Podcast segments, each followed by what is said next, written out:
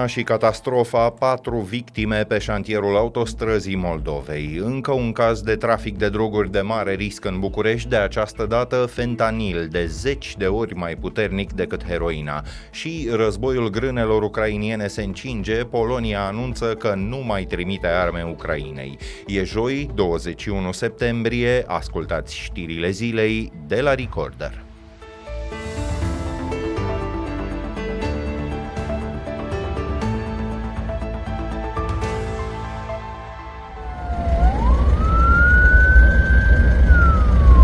Colectiv încoace, parcă întreaga Românie e o succesiune de accidente în așteptarea unei catastrofe naționale. În pandemie au murit zeci de oameni pentru că luau foc spitalele. Numai departe de luna trecută, explozia unei stații GPL din Crevedia a adus la moartea a cinci persoane, iar azi noapte patru oameni au murit pe șantierul autostrăzii Moldovei și alți cinci muncitori au fost răniți.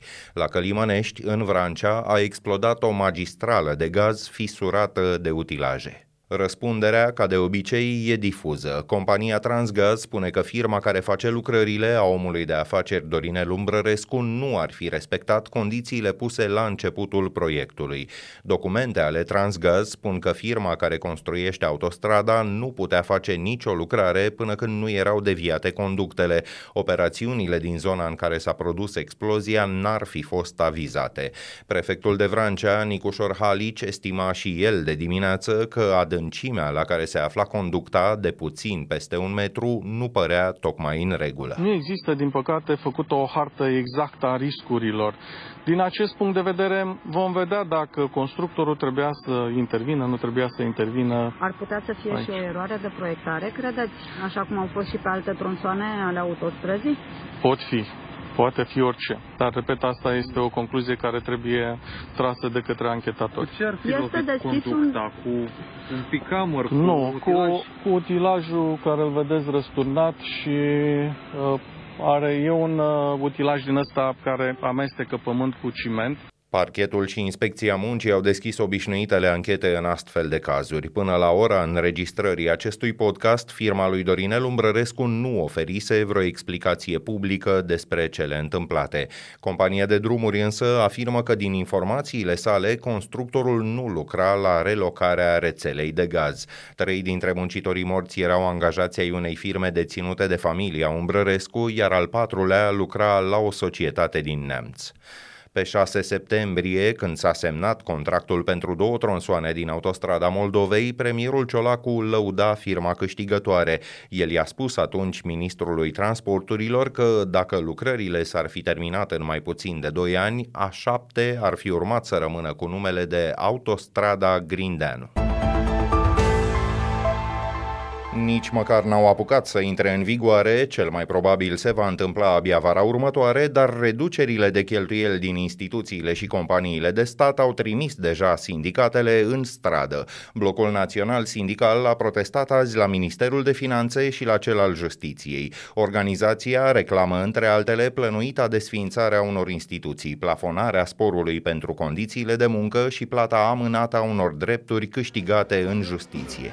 cauza salarizării precare, a dotării precare, a legislației permisive din România.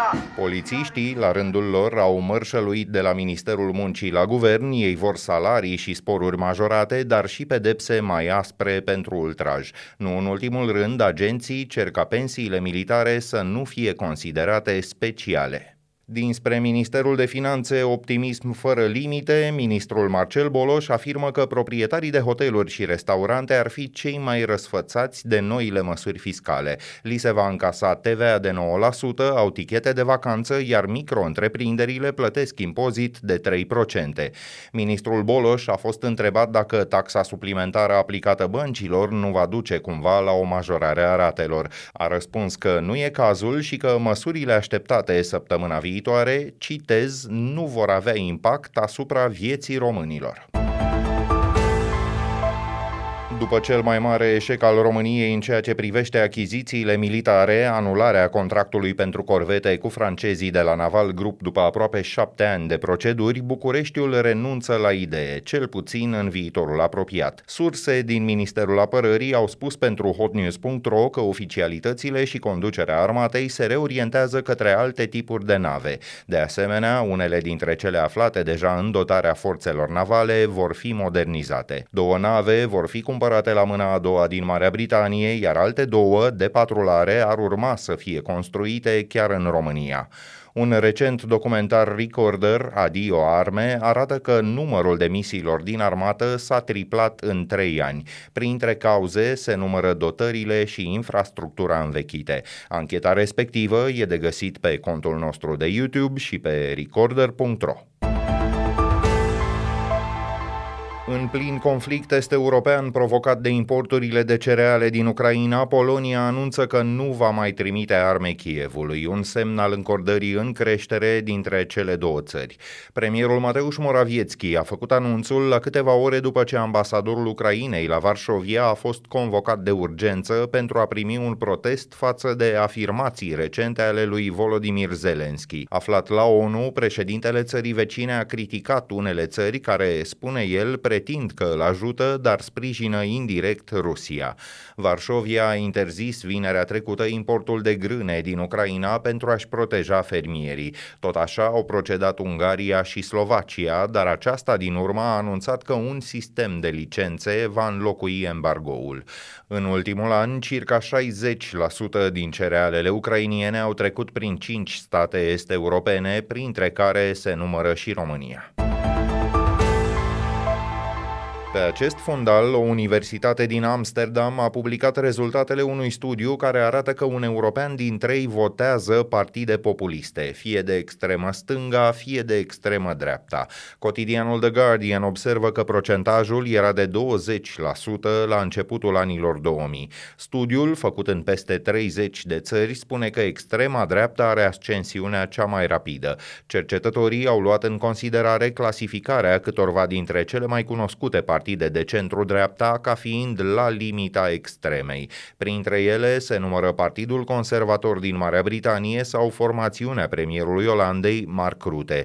Autorii studiului au identificat pe întregul continent peste 230 de partide antisistem.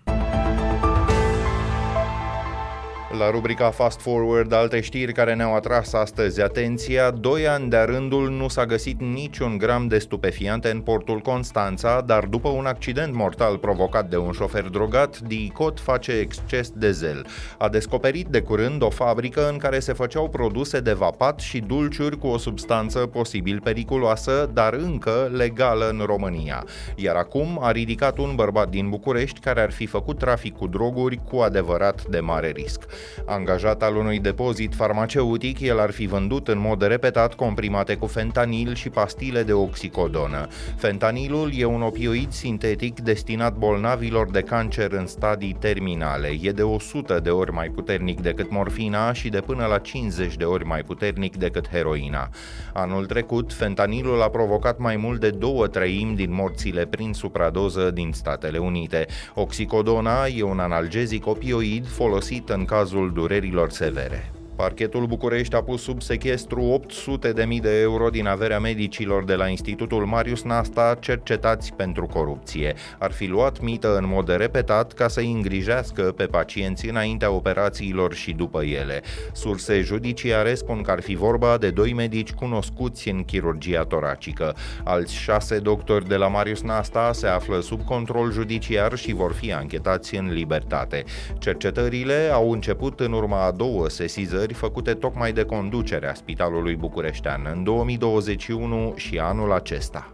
Scriitorul George R. R. Martin, autorul seriei care stă la baza serialului TV Urzeala Tronurilor, a deschis un proces împotriva companiei OpenAI împreună cu alți colegi de breaslă. Firma californiană e acuzată că le-a folosit ilegal textele pentru a crea programul de inteligență artificială generativă ChatGPT. Acesta e un model de învățare a limbajului capabil să creeze diverse tipuri de text. Avocații reclamanților spun că în centrul acestor algoritmi se află furtul sistematic practicat la scară largă. Numeroase alte plângeri la adresa OpenAI au fost depuse de artiști și de programatori. Punem punct aici știrilor zilei, ne auzim din nou mâine seară. Sunt Filip Stan David, toate cele bune!